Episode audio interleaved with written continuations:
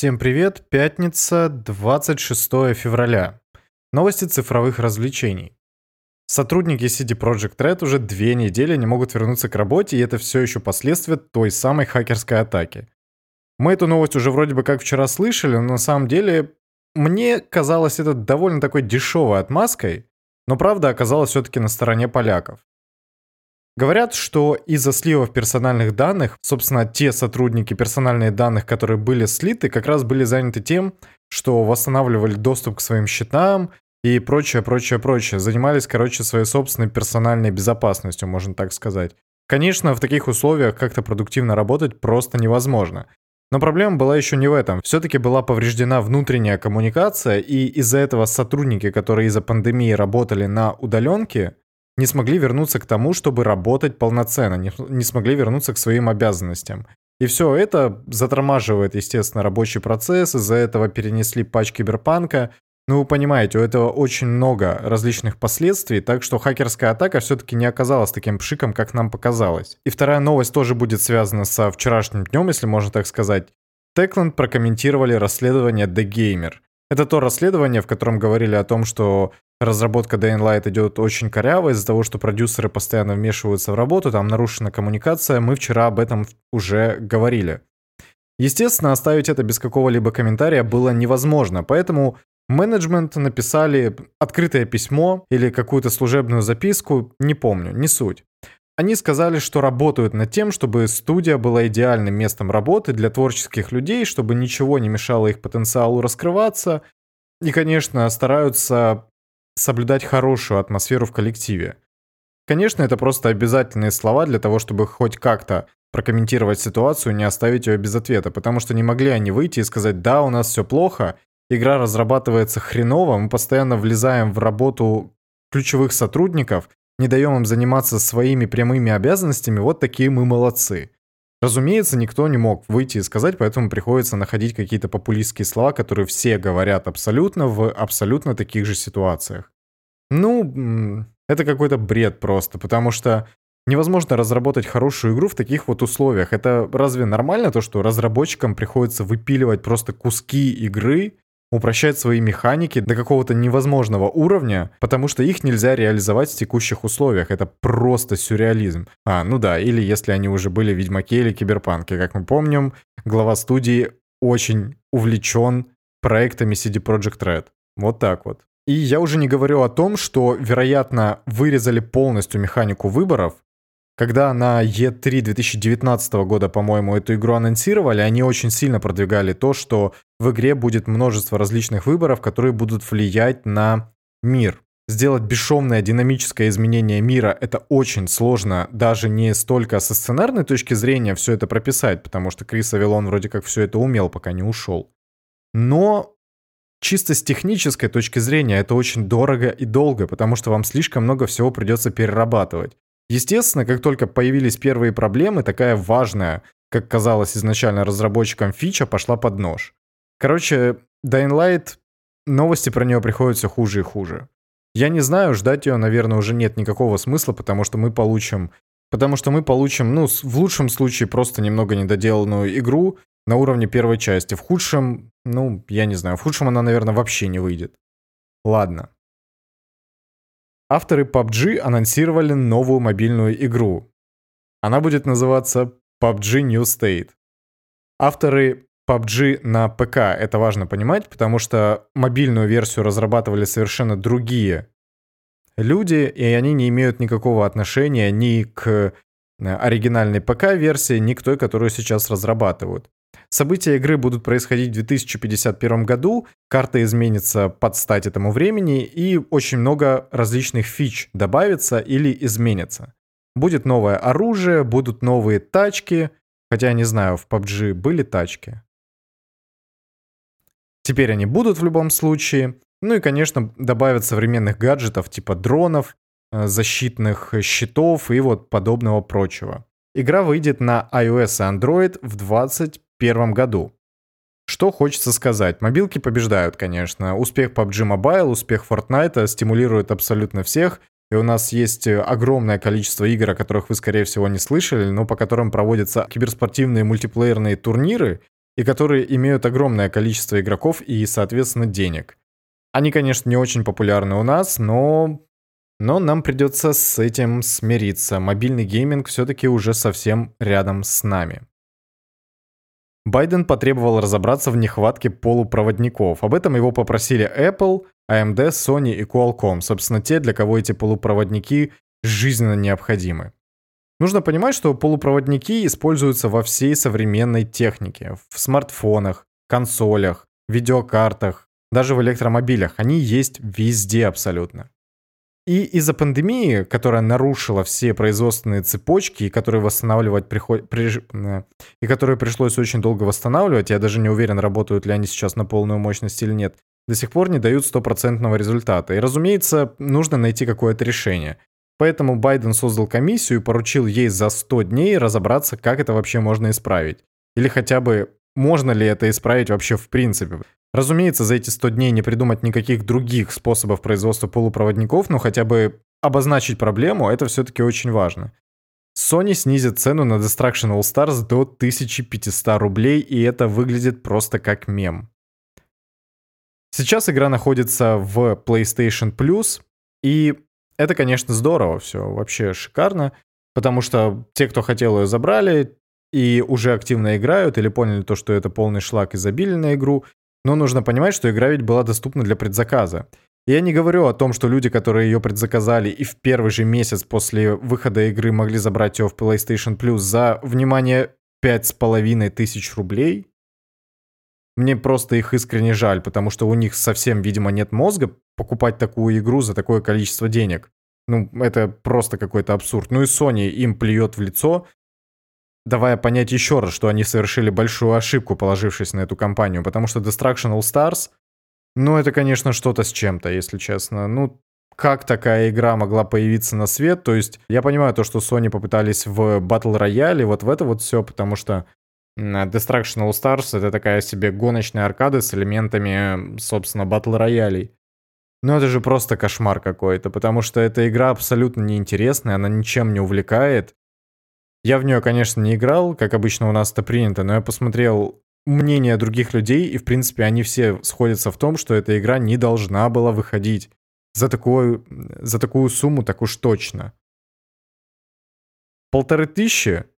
Ну, мо- можно, наверное, за нее и заплатить. Кто-нибудь может за нее заплатить. Но почему мультиплеерная фри-то-плейка выходит вообще по платной системе распространения, я не понимаю. Sony Привет вам, короче.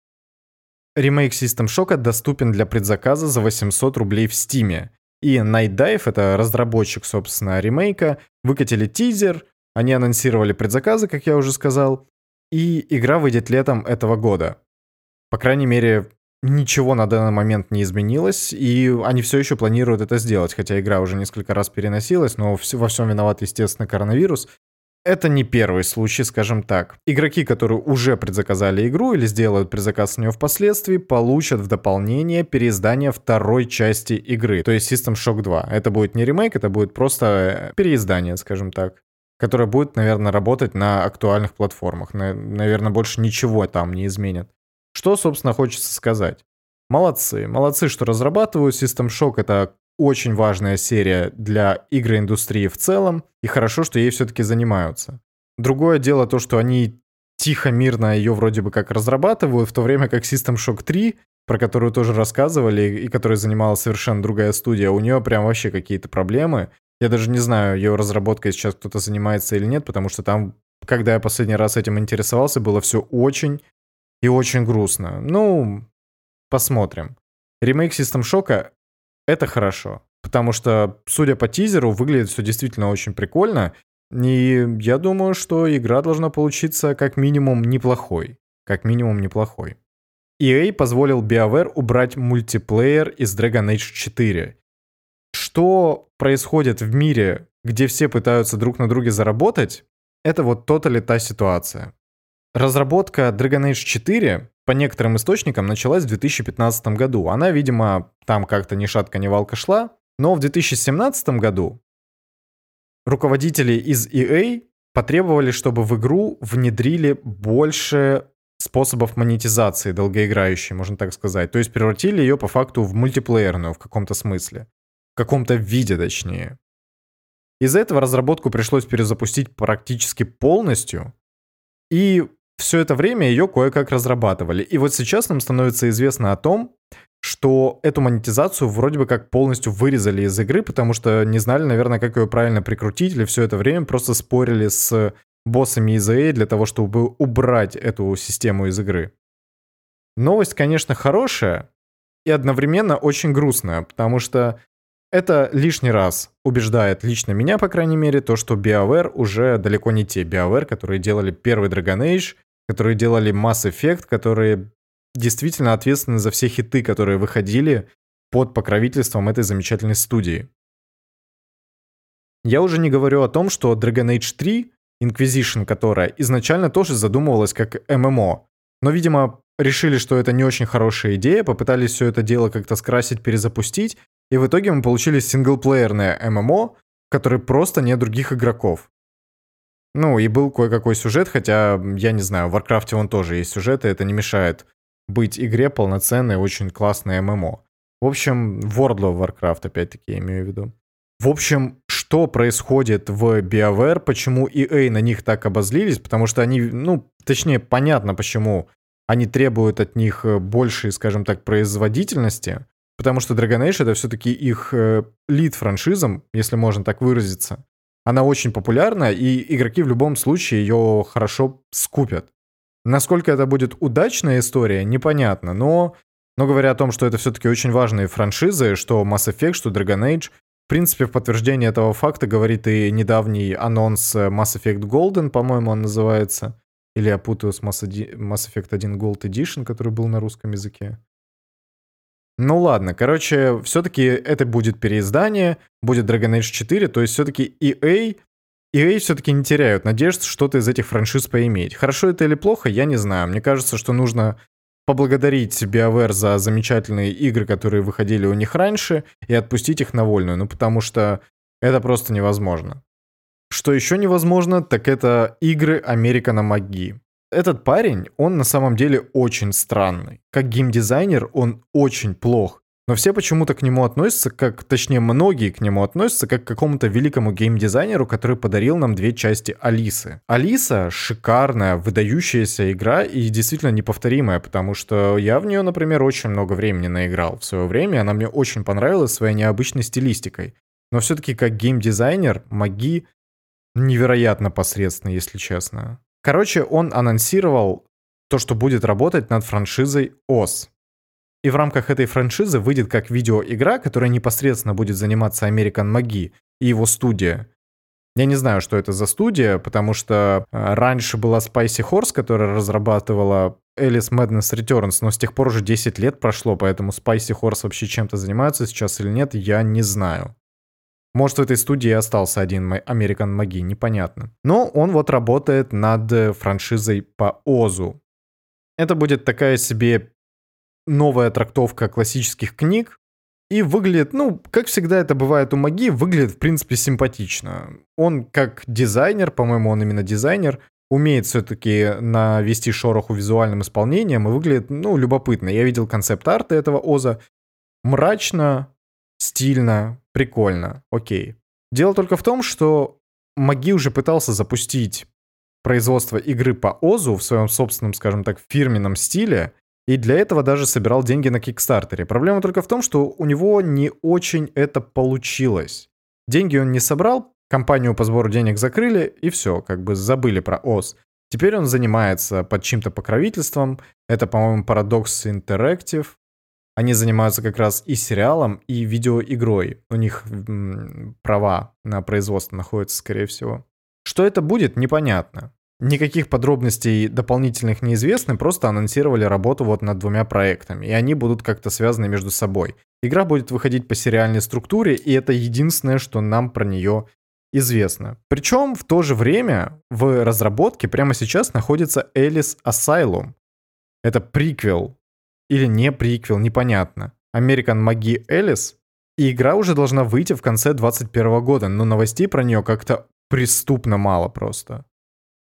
Маги говорит, что все это из-за того, что у них какие-то терки из-за бренда Алисы, потому что права на франшизу принадлежат EA, и постоянно идет какое-то судебное разбирательство, но там вообще ничего не понятно. По его заявлению, эти два проекта, над которыми он работает одновременно, никак не будут мешать друг другу. Причем, знаете, что самое любопытное? Элис Asylum даже непонятно, кто разрабатывает. То есть, возможно, все это время ей занималась Spicy Horse та самая, а возможно и нет, потому что, опять-таки, подробностей нет никаких.